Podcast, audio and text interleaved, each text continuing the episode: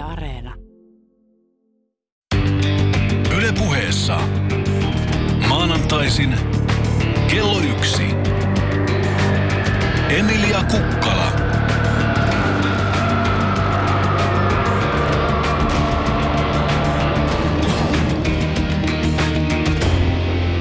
Oikein hyvää maanantaita. Minä olen Emilia Kukkala. Kanava on todellakin Yle Puhe. Tänään puhutaan antimilitarismista eli sotavoimien vastustamisesta eri muodoissaan. Se ei ole yksi yhteen pasifismin eli rauhanaatteen kanssa, vaikka näillä paljon yhteistä onkin. Molemmista puhutaan sodanvastaisuutena, mikä saattaa osaltaan sekoittaa pakkaa. Antimilitarismissa vastustetaan sotakoneistoja sotaa valtioiden välillä ja yhteiskunnan sotilaallistumista niin sanotusti, mutta ei välttämättä väkivaltaa aina ja kaikissa tilanteissa. Pasifismi taas vastustaa lähtökohtaisesti kaikkea väkivaltaa.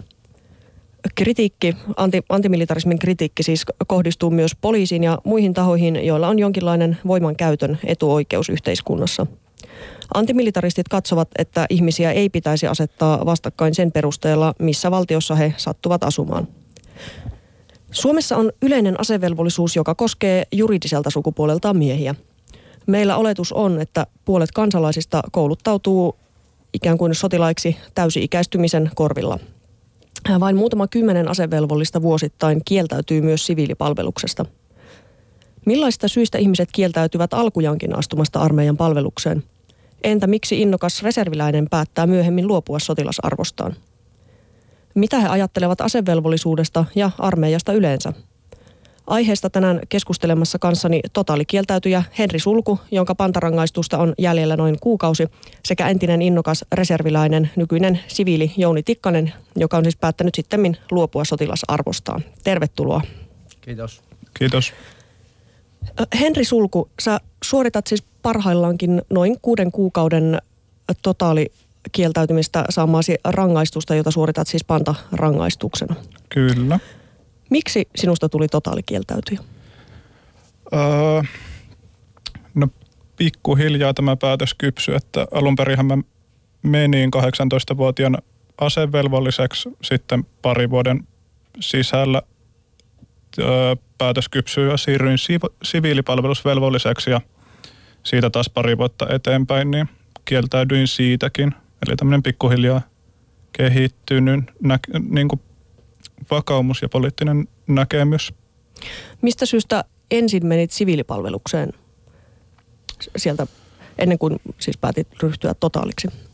Mm, no ehkä tämmöinen siviilipalveluksen kritiikki tuli mulle vasta myöhemmin. Ja siinä vaiheessa ehkä vielä koin, että – siviilipalveluksesta olisi voinut mulle henkilökohtaisesti olla hyötyä, mutta sitten ehkä mitä pidemmälle esimerkiksi opinnot kehitty, niin sitä enemmän siviilipalvelus alkoikin näyttämään niin kuin taakalta ennemminkin kuin mahdolliselta. Mm. Niin kuin, tai se alkoi tuntumaan niin kuin yhä omituisemmalta ajatukselta, että vaikka on koulutus, niin sitten yhtäkkiä jättäisinkin kaiken elämän ja menisinkin jonnekin tota, siviilipalvelukseen vuodeksi. Mm. Oletko antimilitaristi vai myös pasifisti? No olen antimilitaristi, mutta en ole itse pasifisti kumminkaan. Miten sä määrittelisit itse tämän antimilitarismin? Tämä vähän hankalasti kääntyy suomen kielelle ehkä. Niin, tällä ei ole ehkä semmoista vakiintunutta käännöstä, mutta no mulle antimilitarismi on ehkä tämmöistä niin kuin ulospäin suuntautuvaa, rakenteisiin keskittyvää – yhteiskunta-analyysiä, ei niinkään tämmöinen henkilökohtainen näkemys omasta väkivallan käytöstään. Ja tai tässä tämä mun mielestä eroaa niin pasifismista, mikä niin on jotenkin ehkä semmoista niin oman itseen, omaan itseen ja omaan toimintaan keskittyvää, kun taas antimilitarismi ehkä katsoo niin kuin laajemmalle yhteiskuntaan ja ehkä ennemminkin just niin kuin instituutioihin, rakenteisiin, mm. historiallisiin prosesseihin – Totaalikieltäytyjiä on vaan tämä muutamia kymmeniä henkilöitä vuosittain, ehkä hämmästyttävänkin vähän. Siviilipalveluksen taas suorittaa vuosittain noin 2500 henkilöä. Mistä luulet, että tämä ero johtuu? No varmaan nyt ainakin viime aikoina siitä totaalikieltäytyjien määrä on laskenut tässä 2000-luvulla. Niin lähinnä siitä, että armeijasta vapautuksen saaminen on tullut niin paljon helpommaksi. Eli että nykyään silleen kumminkin aika merkittävä osa ikäluokasta vapautetaan erinäisin syyn, joko terveydellisiin tai muihin syihin perustuen, niin tämä on niin kuin ihan selvää, että siinä joukossa on paljon myös ihmisiä, jotka olisi sitten muuten, muuten kieltäytynyt, mutta sitten koska tämä vapautuksen saaminen on, siitä ei koidu rangaistusta ja se on niin paljon helpompaa, että valitsee sitten tämän tien. Joo, olen myös siinä käsityksessä, että vapautusta ei ole tavattoman vaikea hankkia, hankkia itsekään. Ö, miksi sä et vaan hankkinut vapautusta tai lykkäystä lykkäyksen perään? Öö, no mä just mietin tätä tuossa viime viikolla ja mulla ehkä tämä syy oli sitten jotenkin semmoinen, että siinä parinkymppisenä tai sen korvilla oli tämmöinen vahva poliittinen herääminen, mutta sitten samaan aikaan tuntuu, että puuttuu tämmöiset todelliset vaikutusmahdollisuudet. Niin tämä oli mulle itselleni ehkä semmoinen tärkeä, tärkeä teko siinä mielessä, että niin tuntee, että asioihin pystyy vaikuttamaan, pystyy niin omalla toiminnallaan niin kuin, tai ottamaan tavallaan vaikutusmahdollisuudet omiin käsiin, niin sitten mulle se vapautuksen hankkiminen ei tuntunut niin kuin riittävältä siinä tilanteessa. Ja mun piti niin kuin saada tehdä jotain isoa. Mm. Ehkä näin. Se oli ehkä tavallaan konkreettisempi. Joo, ja sitten tavallaan ehkä myös se, että niin kuin, tai jotenkin yksittäiselle, tai mulla ei ollut silloin esimerkiksi mitään niin kuin jos aseista kieltäytyjäliitosta olin kuullut, mutta niin kuin ei ollut sellaista poliittista järjestöä, missä itse olisin ollut vaikuttamassa, niin sitten sit tavallaan tuommoinen niin jotenkin isompi juttu on ainut, mitä niin kuin yksittäisenä henkilönä mm. niin kuin keksin, mitä voisi tehdä asialle. Sanoit tuossa, että sulle tuli siviilipalveluksen kritiikki myöhemmin, niin vastustaako sen kestoa vai ylipäänsäkin asevelvollisuutta? Tai se, anteeksi, palvelusvelvollisuutta, oli se sitten siviilimuodossa? Uh, no siis Kyllä joo, vastustan sekä kestoa, että mun mielestä se on outoa, että siviilipalvelus on tuplat siitä, mitä on lyhin asepalvelus. Eli niin kuin Amnesty International esimerkiksi katsoo, että tämä on niin kuin rangaistusluontoinen. Tai että siviilipalvelus olisi vähän niin kuin rangaistusluontoinen niille, jotka ei mene asepalvelukseen. Mutta sitten myös niin kuin, kyllä mulla on tässä myös sellainen kritiikki, että – onko tämä siviilipalvelus ylipäätään niin hyödyllinen instituutio kuin mitä siitä puhutaan. Että onko, se niin kuin, onko tämä hyödyllistä laittaa, tai kun nyt on esimerkiksi ollut puhetta jostain kansalaispalveluksesta, että niin kuin tehtäisiin esimerkiksi supu, sukupuolineutraali asevelvollisuus, mutta sitten se olisikin tämmöinen kansalaispalvelustyyppinen, niin mun mielestä sen voi kyseenalaistaa sille, että onko tämä niin kuin hyödyllinen, että ihmisiä ei anneta esimerkiksi kouluttautua niille aloille, minne ne haluaisi ja sitä kautta vaan sitten, että ne vuodeksi tavallaan pakotetaan johonkin mm. työhön, minkä niin kuin mun mielestä hyödyllisyys on välillä ainakin vähän kyseenalaista. Sä hait tuohon tota pantarangaistukseen niin vankilan sijasta, niin oliko siihen helppo niin sanotusti päästä ja miten se käytännössä sitten toteutetaan? Öö, joo, siis pantarangaistukseen pitää hakea. Siihen on tämmöinen tiety, jonkinlaisia kriteerejä, mitä pitää täyttää, mutta totaalikieltäytyjillä ne yleensä kyllä täyttyy. Eli siihen niin pitää olla oma asunto ja jonkinlainen työ- tai opiskelupaikka. Mm. Niin mulla ne niin kuin täyttyy helpostikin. Eli oikeudenkäyntiprosessi sinänsä oli ihan läpihuutojuttu, vai voiko näin sanoa? No mulle se oli, mä sain aseista kieltäytyjä liiton kautta asia mutta ei se aina ole. Että mm. Erinäisiä ongelmia siinä on ihmisillä tai niin kuin totaalikieltäytyjillä myös ollut. No tuliko sulle rikollinen olo sen aikana? No, siis mulla on ehkä tässä pikkuhiljaa tullut rikollinen olo tämän rangaistuksen aikana. Tai silleen, niin kuin jos on tämmöisen pitkäkestoisen rangaistuksen kohteena, niin kyllä sitä on myös aika vaikea välttää semmoista jotenkin rikollisuuden niin kuin, tai rikollisen kokemusta niin käsittääkseni sä kuitenkin koet olevasi rangaistustoimen kohteena, etkä niin kuin suorittamassa mitään palvelusta. Joo, se oli kyllä koko pointti varmaankin tässä. Joo, kyllä tämä ehdottomasti rangaistus on. Millainen tekninen laite tuo panta sitten on, että sehän ei lähetä, se on siis kiinnitetty sun jalkaasi nilkkaan ja tota, se ei lähetä mitään GPS-signaalia tai muuta, vaan se on yhteydessä ilmeisesti valvontalaitteeseen sun himassa Joo, ja ottaa sinne sitten kontaktia silloin tällöin. joo. Eli tuossa valvontarangaistuksessa on semmoinen, että siinä tehdään niin kuin rikosseuraamuslaitoksen kanssa aina aikataulut viikoksi kerrallaan, suurin piirtein viikoksi kerrallaan aina eteenpäin. Ja sitten toi panta valvoo sitä, että mä tuun aina kotiin oikeaan aikaan. Kuinka tarkka se on se oikea aika? No tuossa valvontarangaistuksessa on niin kuin kahden tyyppisiä menoja. Siinä on se toimintavelvoite, mitä täytyy olla jonkun verran, eli työtä tai opiskelua. Niin siihen lähtemistä se valvoo minuutilleen. Mutta sitten valvontarangaistukseen kuuluu jonkun verran myös tämmöistä niin vapaamuotoista menoa.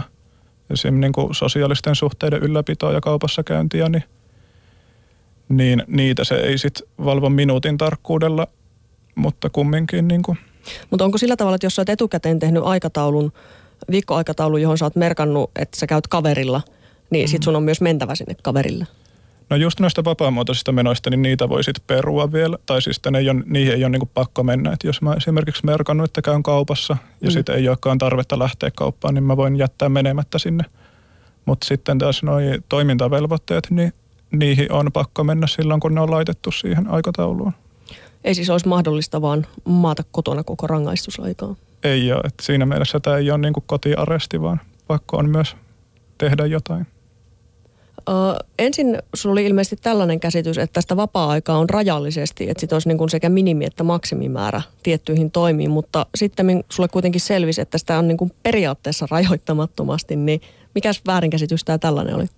Öö, no siis tämä oli tämmöinen, että öö, silloin kun mulla alkoi tämä rangaistus, niin puhut, tai siis siellä tämä valvoja sanoi, että niinku vapaa-aika on suurin piirtein tämmöinen 15 tuntia viikossa, missä pitää niinku kaupat, kaupassa käynnit ja muut hoitaa. Mutta sitten mulla niinku säännönmukaisesti nämä aikataulut oli jotain se tämmöistä 17, 18 tai 20 tuntia. Ja mä aina kyselin siltä, että onhan tämä ok. Niin sitten jossain vaiheessa tulikin ilmi, että tämä 15 tuntia olikin vaan tämmöinen niinku ohje, ohjeistus tavallaan, että se on se niinku jotenkin mittaluokka, ettei nyt kumminkaan ihan, ihan holtittomasti oteta vapaa-aikaa. Mm. Mutta että mitään periaatteellista rajaa sille, tai niin kuin lakisääteistä rajaa tai muutakaan sille ei ole. Niin. Miten sä valmistauduit tuohon tuomioon vai pystykö siihen valmistautumaan mitenkään?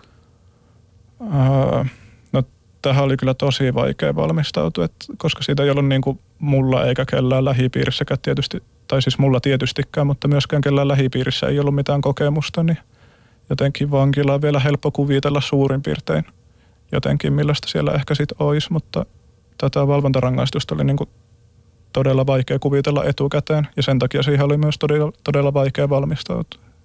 Miten sun lähipiiri sit suhtautui sun totaalikieltäytymiseen? No tota, ystävät nyt on ottanut ja kaveripiiri niin kuin alusta lähtien tosi hyvin. Samoin oikeastaan vanhemmatkin, että mä olin kumminkin jo, niin kuin sanoin, niin siviilipalveluksesta puhunut jo pitkään ja sitten se ei tavallaan niin kuin tullut niin suurena yllätyksenä toi kieltäytyminen ja no lähinnä siinä oli se, että niin kuin vähän vanhemmat jotenkin kuumotteli sitä, että jos vankilaan joutuu, tai avovankilaan siis, mutta sitten kun niin kuin tuli ilmi, että tämä kotiarresti on mahdollinen, niin sitten tavallaan sekin, sekin jotenkin huoli kaikkos. Lievensi. Joo. Sä olet tosiaan kirjoittanut sun kokemuksistasi rangaistusajalta niin Totaaliblogi-nimiseen blogiin. Joo. Ja siinä sä kerrot muun muassa ajan kokemuksen muuttumisesta jollain tapaa näiden tarkkojen aikataulujen myötä, kun sä jouduit, jouduit tota tekemään etukäteen aikataulut. Niin miten tämä vaikutti sitten sun elämään? Öö, no ehkä se, tai siis se on jännä, koska siinä ei mitään niin kuin hirveän suuria muutoksia tuu sille arkipäivään, että kyllä. Mm. mä niin kuin käyn yliopistolla ja jossain tapahtumissa samalla tavalla kuin ennenkin, mutta se suurin muutos on ehkä semmoinen kaikenlaisen spontaanisuuden menetys. Eli se, että kun kaikki aika tai kaikki menot on suunniteltu, suunniteltu aina etukäteen, niin sitten se tavallaan just niin kuin siinä menettää kaiken semmoisen spontaanisuuden ja jotenkin suunnittelemattomuuden. Ja sitten arjesta ehkä tulee semmoista aika turruttavaa ja niin kuin puuduttavaa. Sä kirjoitit tässä sun blogissa että jotenkin näin, että elämästä menee se, mikä elämästä tekee elämän, se sellainen mahdollisuus jollekin arvaamattomalle. Niin, tai siis näin mä se itse niin kuin näkisin, Mm. että sehän se nimenomaan on jotenkin äh, niin kuin, mikä ihmisen vaikka kivestä erottaa, että se pystyy tekemään jotain niin kuin arvaamatonta, mutta tämä valvontarangaistus niin kuin riistää tämän, tämän ominaisuuden, mikä sitten on myös niin kuin tavallaan kokemuksen tasolla tosi rankkaa, vaikka se ei niin kuin ulospäin välttämättä niin kuin näyttäisikään siltä. Tämä on tosi mielenkiintoinen, koska tuota, monen elämähän on muutenkin siis ennalta arvattavaa, että ihmiset joutuu suunnittelemaan ja tekee mm. aikatauluja hyvinkin pitkälle eteenpäin ja pitääkö tästä nyt sitten tehdä johtopäätös, että moni elää, elää tavallaan kuin valvontarangaistusta vapaanakin vai, vai sitten, ettei tämä olekaan mikään oikea rangaistus? Öö, no mun mielestä kumminkin tämä sille ero, tai vaikka arki olisi kuinka arkista, niin siinä kumminkin on aina se mahdollisuus, että, että jotain niin kuin, Niin, että vaikka Joo. mitään erikoista ei tapahtuisi moneen vuoteen, niin kuitenkin olisi mahdollista. niin, että joka päivä kumminkin on se niin kuin, tavallaan semmoinen mahdollisuuden siemen siellä, että ehkä mm. tänä päivänä jotain, jotain erikoista tapahtuukin, mutta valvontarangaistuksessa on tavallaan, sä oot niin kuin täysin varma siitä, että mitään, mitään erikoista ei tapahdu. No, koet sä sitten laitostuneessa tuossa rangaistuksen aikana, totuit sä siihen? Joo, siis kyllä tähän aika nopeasti myös tottuu. Että siis puhutaan joistakin viikoista tai kuuka, no ehkä kuukausista, kun tavallaan esimerkiksi aikataulujen täyttäminen alkaa pidemmän päälle käymään aika raskaaksi, koska se ei kumminkaan ole niin helppoa suunnitella kaikki menot tunnin tarkkuudella, niin sitten se elinpiiri rupeaa niin kuin kavenemaan, alkaa yht- yhtäkkiä huomaa, että alkaakin käymään vain tietyissä paikoissa ja kaik, niin kuin tekemään semmoisia aika jotenkin luurankomaisia aikatauluja, mistä puuttuu jotenkin, tai mihin ei, mitä ei niin kuin täytä sit välttämättä millään hirveän mielikuvituksellisella. Mm. Mikä oli raskain vaihe tässä rangaistuksen aikana? Että oliko se alussa, alussa vai tuliko se sitten jossain matkalla? Sitten on noin viisi kuukautta takana nyt siis. Niin, tämähän nyt ei ole ihan loppusuoralla, mutta Mm. ehkä raskaa vaihe oli joskus tuossa marras-joulukuussa vähän ennen puoliväliä. Siinä ehkä muutenkin oli semmoinen vuoden aikakin, mutta siinä se niinku tuntui tosi, tosi semmoiselta, että tämä ei niinku, tämä vaan kestää ikuisuuden ja tai että tätä on jo ikuisuus takana ja ikuisuus edessä, mutta sitten taas niinku puolen välin jälkeen se alkoi sitten pikkuhiljaa helpottamaan ja, ja jotenkin ehkä siihen vähän oma suhtautuminenkin vai muuttui siinä. Mm. Tässä on tosiaan erona armeijan tai vankilan. Sä oot maksanut siis koko ajan itse esimerkiksi vuokran sun rangaistusajalta ja ei myöskään tule päivärahoja eikä, eikä lomapäiviä eikä mitään muuta. Niin miltä tämä nyt sitten tuntuu? Mm. Ma- maksaa omasta rangaistuksestaan ikään kuin. Niin, sitä mä oon miettinyt, että minkä takia valvontarangaistukseen ei sit kuulu esimerkiksi päivärahoja, kun kumminkin esimerkiksi avovankilaan kuuluu. Sama avovankilassa niin kuin kumminkin on lomapäiviä, mutta valvontarangaistuksessa ei ole. Ja pantavuorokaus on kuitenkin pari-kolme kertaa halvempi, halvempi yhteiskunnalle kuin vankilavuorokaus. Noin, Niin, Mitä sitten tuli noin 60 euroa. noin 60 euroa jo vuorokaudessa. Mm. Jos voi elää tolleen, niin kuin sanoit, niin sanotusti normaalia elämää, mutta se on niin kuin täysin kontrollissa tai ne ra- muurit siirtyy tavallaan sun pään sisälle, niin huomaatko että sä olisit nyt niin kuin jotenkin eri tyyppi kuin ennen sitä rangaistusta? Mm. No kyllä mä huomaan jo, että no yksi esimerkiksi tosi selvä, minkä huomaan se, että semmoisia niin ihmissuhteita, mitkä ei ole tavallaan ihan läsnä siinä niin kuin arjessa, eli esimerkiksi niin kuin opiskelujen tai muun toiminnan kautta, niin niitä on niin kuin aika vaikea ylläpitää. Mutta niin kuin, Onko ja, mi- tai sano vain. Sano vaan, joo. Tätä vain kysymässä, että onko joku sitten ollut helpompaa kuin sä kuvittelit? Mm. No ehkä se on ollut ylipäätään helpompaa semmoinen oman, oman elämän kasassapito. Tai koska kumminkin se, että niin kuin arjessa elää, niin se vaatii kumminkin monia töitä. Niin mä alkuun ajattelin, että näiden hoitaminen voisi olla vaikeaa, mutta se oli ehkä sitten niin kuin vähän helpompaa kuin mitä pelkäsin. Onko tullut jotain suuria yllätyksiä vastaan? No ei oikeastaan mitään sen suurempia. Kerro vielä, että tota, rikosseuraamuslaitoshan tekee siis valvontakäyntejä, niin tuliko sulle tällaisia kohdalle?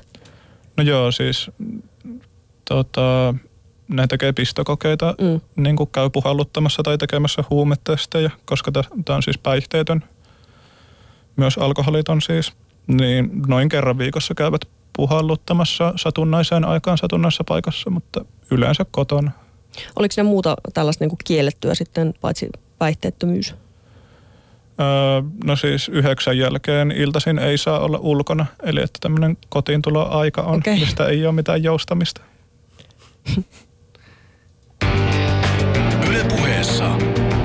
Emilia Kukkala. No niin, kanava on todellakin edelleen Yle Puhe ja minä olen Emilia Kukkala. Tänään puhutaan armeijan vastaisuudesta eli antimilitarismista.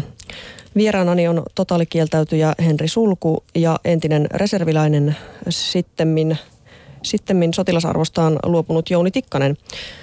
Henri tuossa kertoi jo totaalirangaistuksestaan, jota siis yhä vielä tälläkin hetkellä suorittaa pantarangaistuksena ja näistä syistä, miksi, miksi hän päätyi totaalikieltäytyjäksi eikä esimerkiksi Sivariin, jossa tosin ensin, ensin aloitti. Ja mm, toinen vieraani taas päätyi antimilitaristiksi hieman erilaista, erilaista reittiä. Jouni pasiivis- Tikkanen. pasifistiksi. Pasifistiksi, joo. Jouni Tikkanen, tervetuloa. Kiitos. Äh, Vielä muutamia vuosia sitten olit innokas reserviläinen. Äh, Olit käynyt armeijan, kuten suurin osa muistakin, muistakin suomalaisista nuorista miehistä ja vähän pidemmällekin. Reservin kersantti olit. Joo, joo. Äh, Mitä tuolloin, kun siis olit vielä, olit vielä mukana meiningeissä niin sanotusti, niin mitä tuolloin ajattelit maanpuolustuksesta ja yleisestä asevelvollisuudesta? No tota, kyllä mä sen tietyllä tavalla velvollisuutena, velvollisuutena koin, että paikka mihinkä piti mennä nuoruuden jälkeen. Mm. Ajattelit siis, että ikään kuin kaikkien kuuluu No en tiedä kaikkien, mutta ainakin omalle kohdalle. omalta kohdalta. Omalta kohdalta sen tunsi, että se on se paikka, mihinkä pitää mennä. Mm. Oliko sulla jotain ajatusta sitten sellaista henkilöistä, ketkä menee sivariin tai on totaalikieltäytyjiä? No ei varmaan omaa mielipidettä semmoisia henkilöitä kohtaan ollut, että ja toisaalta ei mulla lähipiirissäkään ollut semmoisia ihmisiä, että olisi voinut asiasta keskustella heidän kanssaan. Että se oli sekä velvollisuus että myös toisaalta itsestään selvää. Joo, kyllä. Mulla tota, isäkin on kantahenkilö kuntaan kuuluva ihminen, niin se on varmaan sieltä, Mm. Sieltä tullut sitten. Eli ei tullut ilmeisesti harkittua sivaria tai totalia silloin. No ei, ei mitenkään merkittävässä määrin. Mm. Miten sä sitten koit sun armeija ajan? Et ilmeisesti jollain tasolla kuitenkin viihdyit ihan hyvin, kun jatkoit vapaaehtoisena. Joo, kyllä mä siitä ö, aliupseerikoulu halusin ja, ja tota, ihan näin 15 vuotta sitä aikaa, niin varmaan nyt on jo aika kullannut muistoja, mutta tota, ihan positiivinen kokemus. Mikä oli sellainen, missä pidit siellä? Hmm. No varmaan semmoinen yhteishenki, mikä siellä tuvan sisällä oli ja yhdessä, tekemisen Mm. ilo. Sanoit tuossa, että määrittelet itsesi ennemmin pasifistiksi kuin antimilitaristiksi. Eli haluatko avata vielä, mikä on siis, mitä, mitä se sulle tarkoittaa?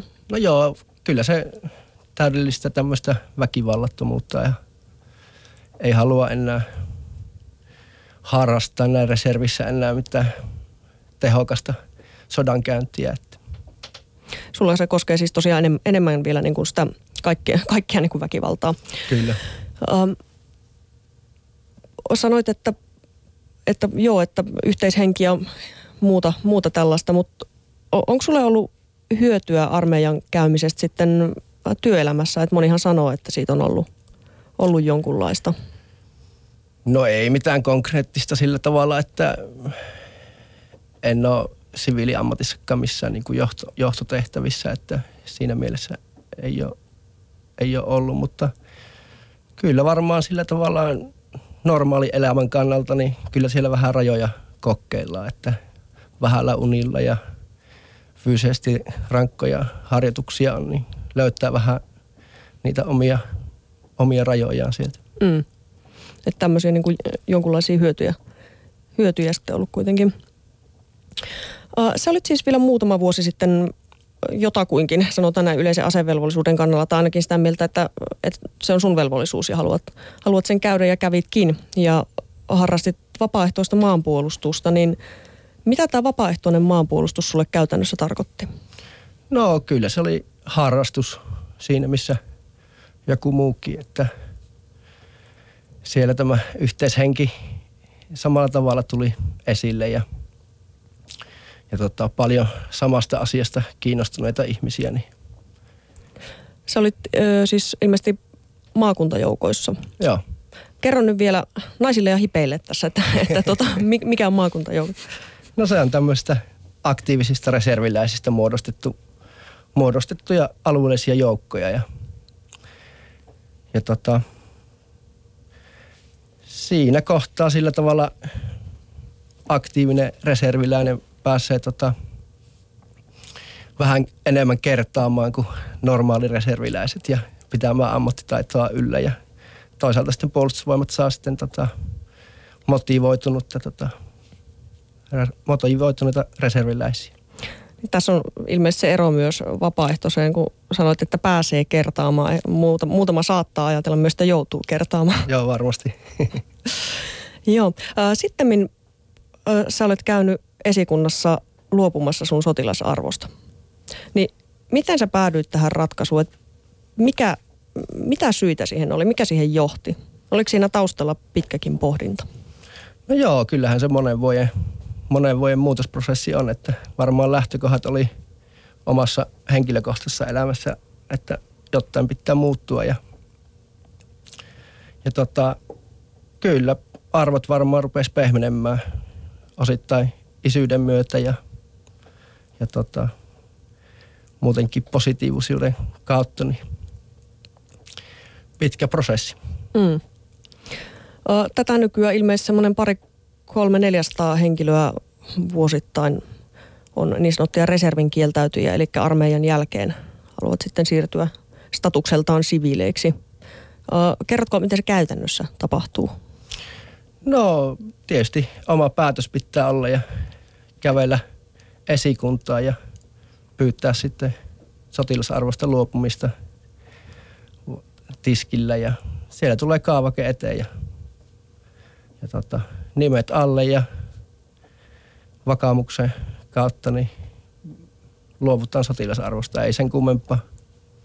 Muutaman viikon päästä tulee sitten tota päätös, päätös tota esikunnasta, että teidät on vapautettu. Lukeeko sinä että niin vapa- vakaumuksellisista syistä? Joo, kyllä. Joo. Sä sanoit, että tässä oli niin kuin monia sekä omaa elämään liittyviä syitä, että sitten niin kuin isyyteen – että, että niin kuin muitakin, muitakin syitä. Niin mitä nämä muut sitten, mikä, mikä oli se ensimmäinen kipinä tavallaan, mikä sai sut miettimään sitä, että et haluakaan ehkä olla osana armeijaa? No kyllä varmaan suurimpana painona siinä on niin kuin omien henkilökohtaisten arvojen pehmeneminen ja, ja sitä kautta etsi omaa elämänsä ehkä mielekkyyttä lisää ja siinä vähän niin kuin sivutuotteena niin tämmöiseen ratkaisuun sitten päädyttiin. Mm. Toisaalta sitten isyys, että kyllä sitä rupesi miettimään, piti ruveta ottamaan muista ihmisistä niin vastuuta ja rupesi miettimään, että minkälaiseen maailmaan haluaa jälkikasvuaan tota, kasvattaa. Ja ja tota, siitä se vaan muutaman vuoden sisällä niin asiat kääntyi sinne päin. Mm.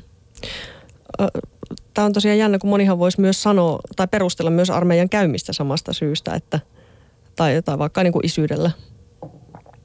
Joo, niin varmasti. Mutta niin, mulla ne kääntyi näin päin. Mm. Entä jos poliittinen tilanne tai yhteiskunnan niin kuin valtasuhteet olisi ollut erilaiset, niin silloin kun sä aloit tätä asiaa miettiä, niin olisitko se silloin päätynyt samaan ratkaisuun? Hmm. Kyllä varmasti.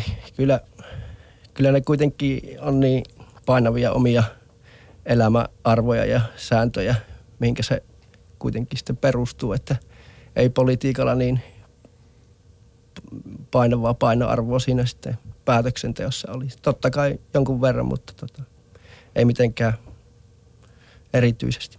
Eli sinänsä ei ole, ei ole väliä, että kenen perässä marssittaa siinä niin sanotusti.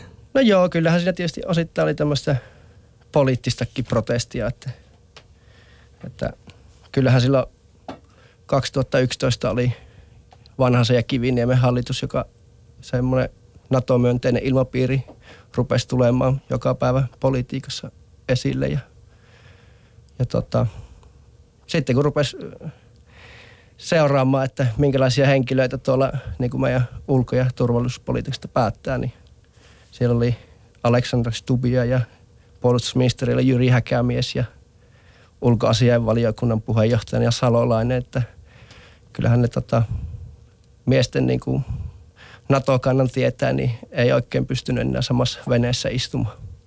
Eli NATO oli yksi, yksi syy silloin alkujaan?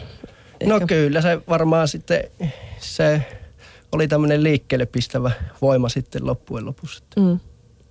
Mitä sä luulet, että kuin moni, sanoit tuntevasi muitakin tämmöisiä, ketkä olisi sotilasarvosta luopunut, niin onko sulla minkäänlaista käsitystä siitä, että kuinka yleisenä vaikuttimena tämä esimerkiksi on? Niin, taisit sanoa muutamia satoja Joo. vuodessa, että, että yksi, yksi keino varmaan samalla tavalla kuin Henrilläkin, niin ehkä tunti kappeelta sen vaikutusmahdollisuuden ja, ja tota, varmaan samat, samat asiat kuin nykyisessä kirkosta eroamisessa, niin mm. varmaan tässä tietynlaista samanlaisuutta. Mm tämä määrä oli ilmeisesti nyt ensimmäistä kertaa, se on tosi pitkään ollut riippuvainen siitä, että kuinka paljon porukkaa kutsutaan kertaamaan. Ja nyt käsittääkseni viime vuonna se oli ensimmäistä kertaa siitä huolimatta, että kertaamaan ei ollut kutsuttu kamalaisia porukkaa, niin kasvussa. Ja epäiltiin sitten, kyselin erilaisia valistuneita arvioita ja valistumattomia ja tämä NATO tuli aina yhtenä, yhtenä tota, syynä siihen, että, tai mahdollisena syynä, mitä epäiltiin, että voisi olla – olla tälle, tälle tota reservin kieltäytymiselle.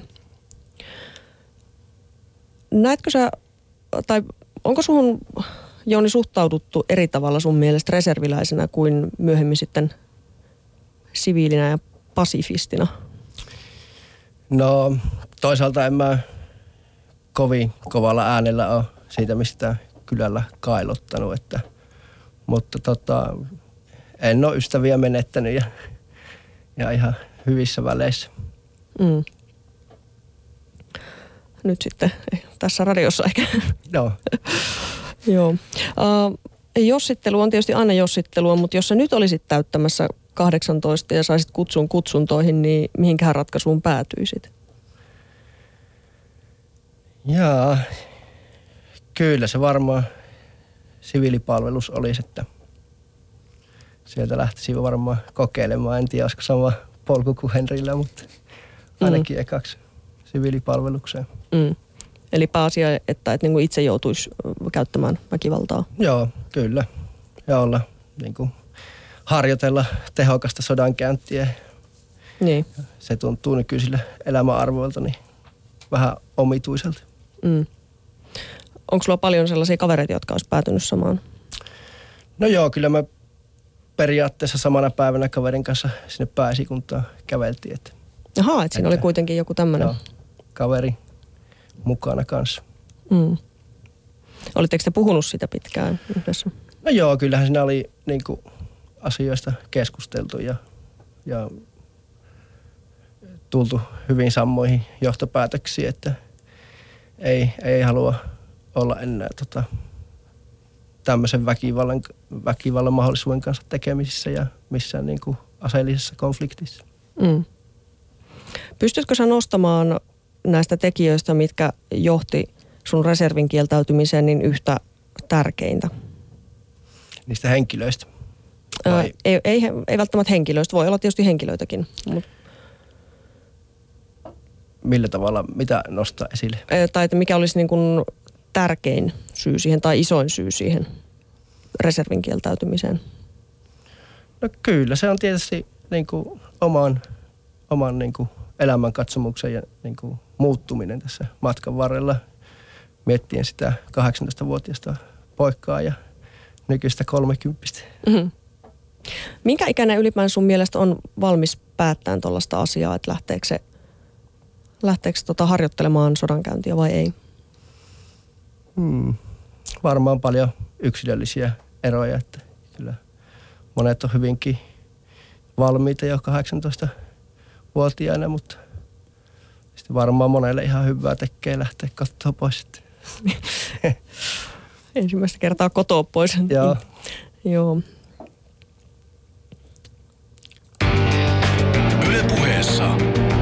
Emilia Kukkala. No niin, kanava on todellaan, todellakin edelleenkin Yle Puhe ja minä olen Emilia Kukkala ja tänään keskustelun aiheena on antimilitarismi eli sotavoimien vastaisuus. Vieraanani on totaalikieltäytyjä Henri Sulku, joka on siis parhaillaankin suorittamassa rangaistustaan Pantajalassa. Toisena vieraanani on entinen reserviläinen ja vapaaehtoista maanpuolustusta harrastanut Jouni Tikkanen, joka on sitten käynyt luopumassa sotilasarvostaan esikunnassa ja äsken tuossa avasikin syitä, jotka johtivat tähän kelkan täydelliseen kääntymiseen, jos näin voi sanoa. Henri taas kertoi omistaan ja siitä, että millaista totaalirangaistusta on ollut suorittaa se lähetyksen aluksi. Näitä kysymyksiä joutuu pohtimaan jokainen palveluskelpoinen nuorimies aikuisuuden kynnyksellä, tai vaikka ei pohtisikaan, niin ainakin niiden seuraukset joutuu joka tapauksessa kantamaan. Palveluksesta vapautettuja ovat ahvenamaalaiset, Jehovan todistajien kuuluvat ja juridiselta sukupuoleltaan naiset. Laki ei siis kohtele ihmisiä kovinkaan tasa-arvoisesti tältä osin. Mitä ongelmia näihin rajauksiin liittyy? Henri Sulku, mitä sä ajattelet siitä, että voidaan osalle ihmisistä määrätä, määrätä tuota asevelvollisuus ja osalle ei? Kuinka perusteltuja nämä sun mielestä on nämä rajaukset sukupuolen tai uskontokunnan perusteella? Öö, no mitäköhän tuohon nyt sanoisi? No mun mielestä ehkä tavallaan kaikkein ongelmallisia ehkä Jehovan todistajat. Siinä mielessä, että Jehovan todistajat oli suurin aseista kieltäytyjä ryhmä tuolloin suurin piirtein 50 vuotta sitten. Mm. Ja sitten tämmöisellä niin kuin määrätietoisella toiminnalla kieltä, tai siis Jehovan todistajat joukko kieltäytyi, suoritti aika mittavia niin kuin useamman vuoden työleirirangaistuksia. Ja sitä kautta sai saisit itselleen tämän oikeuden, mutta sitten se on niin kuin, mun mielestä vähän kyseenalaista, että miksi tätä oikeutta ei sitten laajennettu niin kuin koskemaan, koskemaan myös niin kuin ei-uskonnollisista tai muista syistä kieltäytyviä niin, ihmisiä. kun eihän tämä vapautus tullut suinkaan minkään teologisen pohdinnan tuloksena tai jonkun punninnan, vaan, vaan sen tällaisen niin kuin laajamittaisen vastarinnan pitkällisen. Niin, nimenomaan siis vuosikymmeniä tai siis vuosikymmeniä kestäneen, mutta erityisesti 60-70-luvulla se sitten kärjistyi se tilanne, 60-luvulla. Niin tämmöisen niin poliittisen toiminnan seurauksena. Mm. Minkä, kuinka paljon sä tiedät näistä esimerkiksi pakkotyöleireistä, että minkälaisia, siis niitähän tosiaan voi luonnehtia ihan pakkotyöleireiksi näitä siis laitoksia, mihinkä Jehovan todisti aikoinaan mm. suljettiin aseista kieltäytymisestä, niin oletko kuinka paljon tähän historiaan perehtynyt? Öö, No siis sen verran, mitä on lukenut tämmöistä antimilitarismin historiaa Suomessa, niin kyllähän nämä niin kuin, siis tosi huon, huonot olosuhteethan näillä leireillä oli, että niitä muun muassa ruotsalaisessa mediassa kutsuttiin keskitysleireiksi ja sitten lopulta Urho Kekkonen kävi siellä vierailemassa ja muutaman vuoden kuluttua ne sitten suljettiin, että Oho. kyllä se niin kuin... Pisteet kotiin urkeen.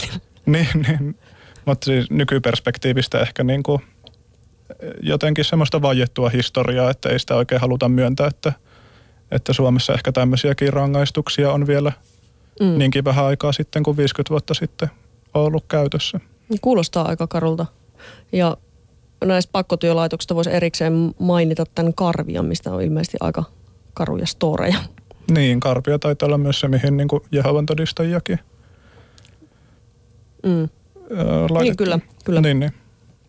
Jouni, oliko sulla ö, käsitystä, tai kuinka hyvin sä tiedät niin kuin antimilitarismin historiaa, suomalaisen antimilitarismin, että ö, oliko sulle tun, tuttu asia tämä, että niin kuin Jehovan todistajan isona ryhmänä suljettu pakkotyöleireillä. No joo, kyllä mä tiesin, että Jehovan todistajat tästä vapautuksen saanut, mutta mm. en todellakaan tiennyt, että tämmöisiä työleirejä on Suomessa ollut. Että, mm. että tota, tulee kyllä ihan ensimmäistä kertaa. No, tosiaan. Ja ihmeellistä kuulostaa tämmöisen poliittisen niin kuin, toiminnan kautta on saatu tämmöinen erillinen vapautus, niin kuulostaa mm. aika ihmeelliseltä. Mm.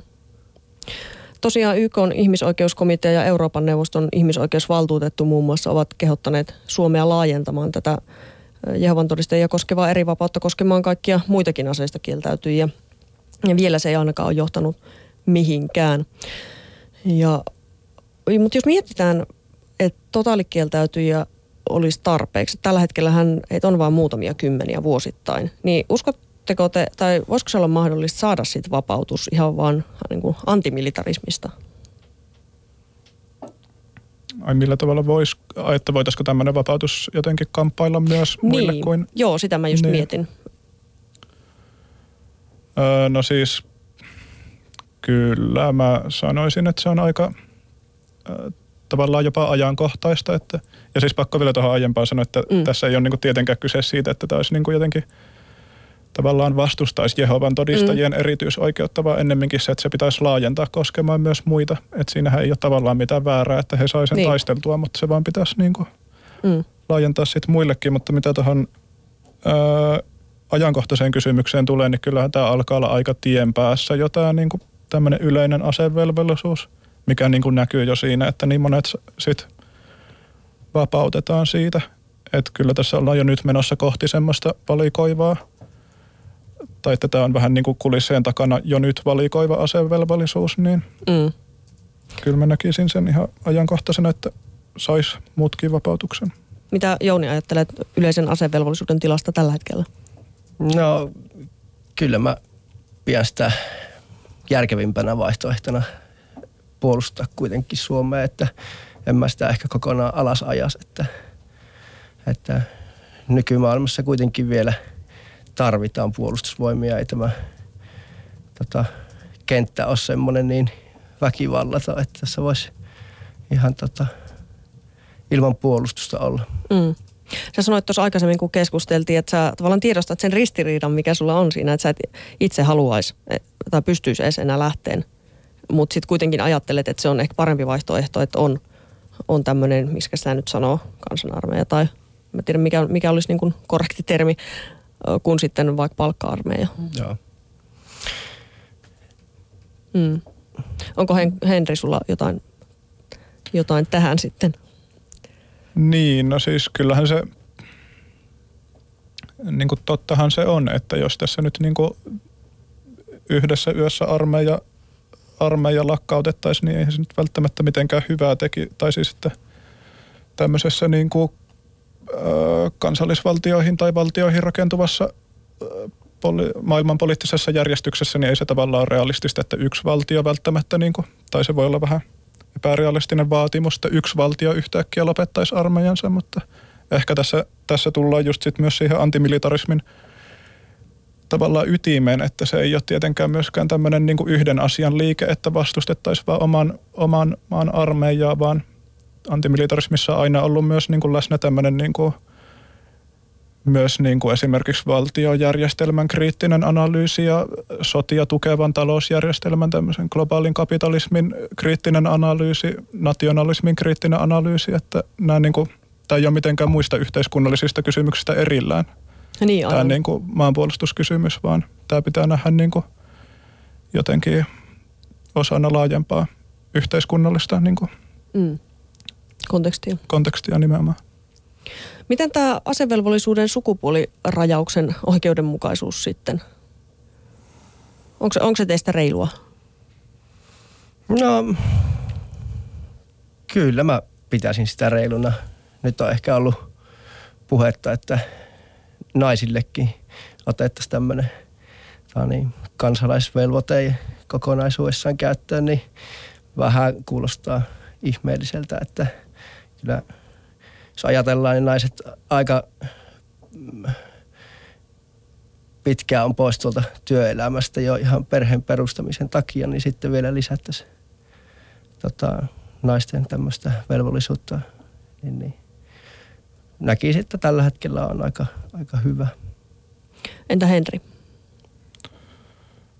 Joo, siis en, mäkään en näe siinä niin kuin, ainakaan mitään ideat sitä lähdettäisiin laajentamaan tätä asevelvollisuutta. En mä, tai siis kyllä tämä on mun mielestä myös niin kuin, myös niin kuin tavallaan ongelma, tosi kova ongelma, että niin kuin se tämmöisiä lakisääteisiä velvollisuuksia niin kuin hen, jonkun henkilökohtaisen tai ei itse asiassa edes henkilökohtaisen ominaisuuden, vaan sosiaaliturvatunnuksen perusteella niin kuin, ää, annetaan ihmisille, mutta mun mielestä se niin kuin,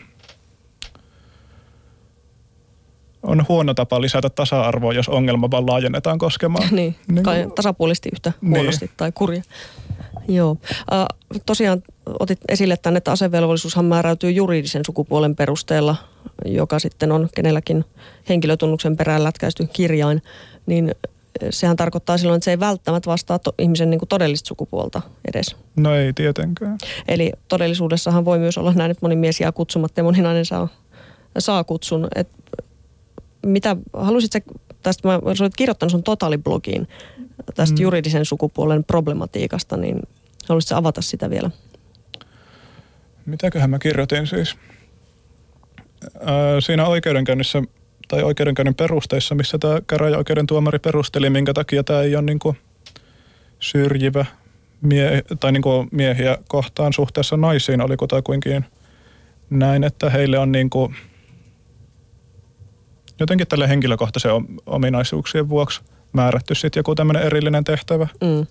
Mutta sitten toi, toi taas niinku, tavallaan kumoo sen, just mitä sä sanoit ihan täysin, että eihän, eihän niinku juridinen sukupuoli, niin eihän se tavallaan liity henkilöön mitenkään, vaan se on tämmöinen niinku lääkärin tekemä niinku suurin piirtein silmämääräinen analyysi syntymässä. Öö, ja sen niinku tämmöinen ennen kaikkea juridinen kategoria, eikä niinkään henkilöön itseensä liittyvä. Niin sitten on mun mielestä ongelmallista, että niinku, miten voidaan vaan niinku luoda kaksi juridista kategoriaa ja sen jälkeen olla sille, että no nyt on ihan ok kohdella näitä eri tavalla, koska meillä on nämä kaksi eri kategoriaa. Tai, Mm. tai että se on mun mielestä vähän tämmöinen kehäpäättely.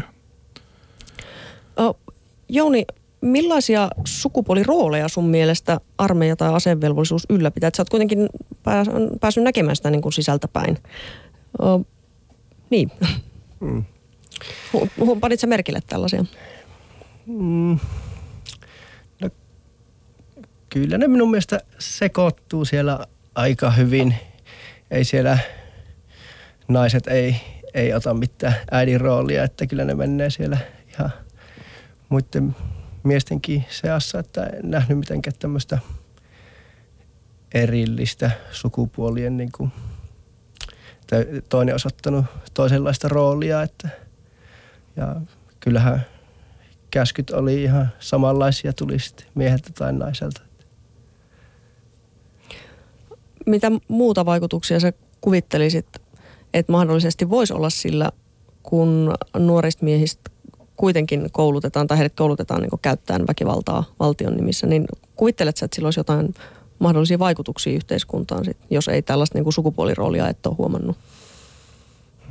No en mä usko, että sillä eh, ihmisten mihinkään väkivaltaisuuteen Mm. mm. olisiko sillä minkäänlaista merkitystä, mutta kyllä se varmaan semmoista tietynlaista avarakatseisuutta blokkaa, että opetetaan kuitenkin hyvin totaalista, totaalista uskomista käskyihin ja, ja tota, semmoinen oma ajattelu niin blokataan siellä pois, että, että varmaan tämmöiseen niin kuin, se vaikuttaa sitten niin kuin siviilielämässä.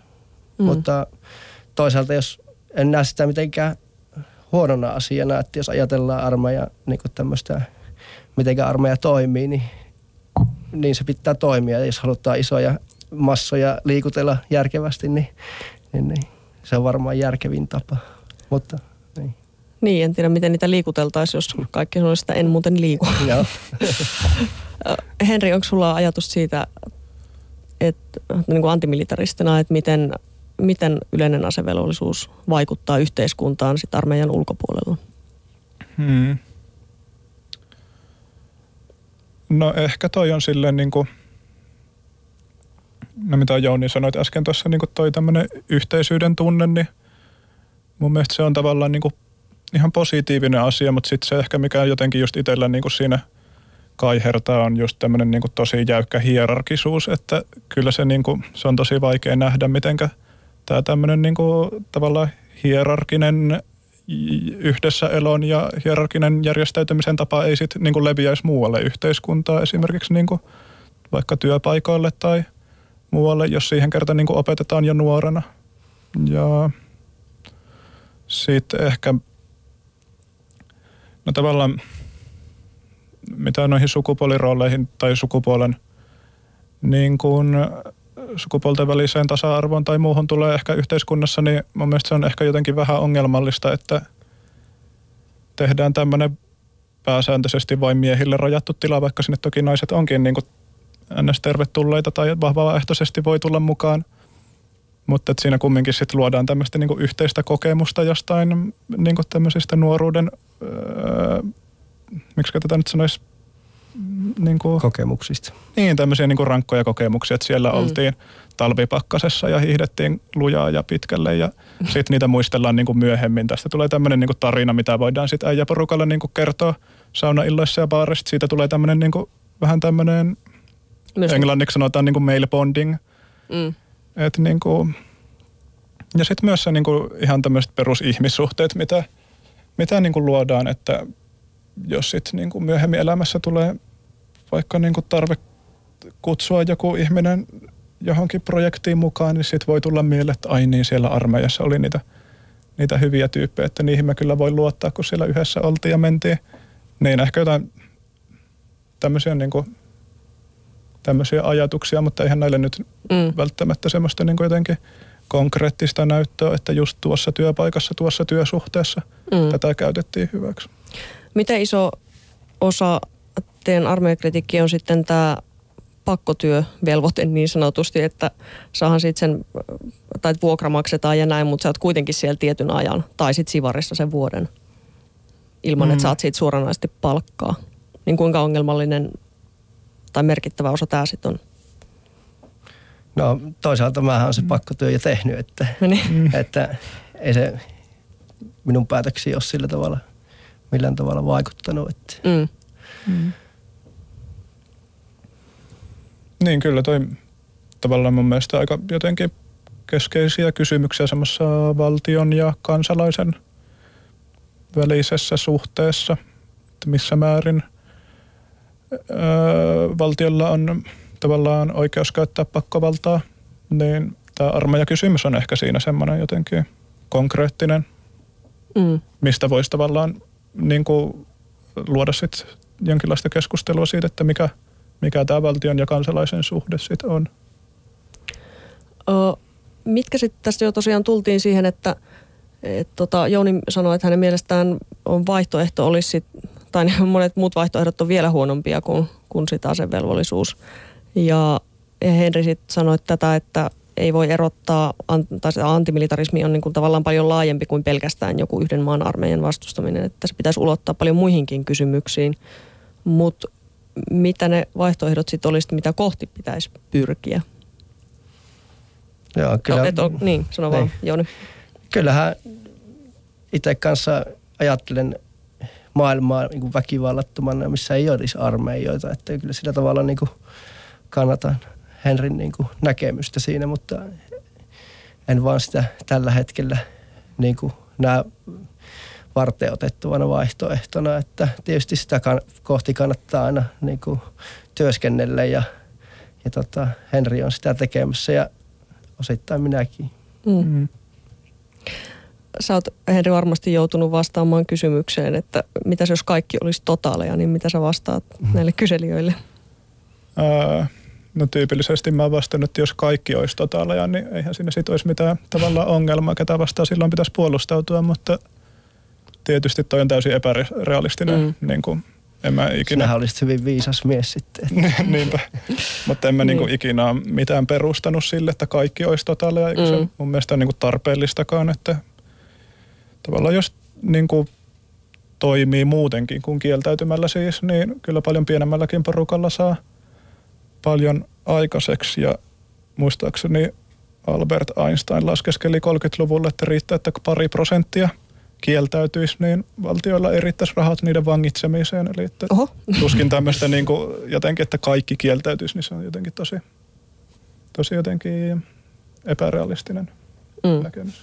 Niin, Itävallassa ja Norjassa esimerkiksi on yleinen asevelvollisuus, mutta siitä kieltäytymistä ei rangaista, toisin kuin, toisin kuin Suomessa. Ja tällainen yleinen asevelvollisuushan on, on Euroopan maissa harvinais lukunottamatta entisen Neuvostoliiton maita. Ja Suomen lisäksi on muun muassa Kreikassa. Um, jotain etuja kuitenkin tästä yleistä asevelvollisuudesta. Täällä oli Jouni valmis löytämään. Ehkä nyt me ei ehditä siihen enää mennä sen syvemmälle, että, että mikä nyt olisi sit se reitti, reitti kohti tätä teidän tavoitteitanne, mutta minkä kysymyksen Henri itse esittäisit armeijan käyville ihmisille, jos sulla olisi tällä yleisellä tasolla tai jollekin nuorelle miehelle, joka miettii sitä? Miettii sitä. Öö, no mä esittäisin ehkä semmoisen, että me ollaan kumminkin semmoista sukupolvea, joka ei ole sotaa kokenut ainakaan kovin moni suomalainen kovinkaan läheisesti, niin miettimään sitä, että mikä se, mikä se tavallaan realiteetti sit on, jos se sota todellakin syttyy, sit se ei olisi vain tämmöinen hypoteettinen uhkakuva, johon valmistaudutaan, vaan että yrittäisi jotenkin miettiä sitä, että sit jos se oikeasti olisi, niin vaikka Mitäs- kuinka uho, niin pystyisikö siellä siltikään toimimaan välttämättä niin kuin Mikä se todellisuus oikeasti Niin. niin. on? Entä Jouni? Joo, kyllä varmaan nuorelle miehelle niin ohjeena antaisin, että kannattaa ihan omaa, omaa tuntoa kuunnella, että omaa tuntoa on hyvä tota, seurata, että se ei, silloin ei eksy, että jos on, on semmoisia, tuntuu, että armeija ei ehkä ole se oikea paikka, niin siviilipalveluskin on myös hyvä vaihtoehto. Näin siis meidän tämänkertainen keskustelumme alkaa olla lopussa antimilitarismista, aseista kieltäytymisestä, asevelvollisuudesta ja niin edelleen. Paljon kiitoksia keskusteluista Henri Sulku ja Jouni Tikkanen. Kiitos. Me tapaamme jälleen täällä viikon kuluttua, mutta sitten tosin hieman erilaisissa merkeissä. Emilia Kukkala. Yle.fi kautta puhe.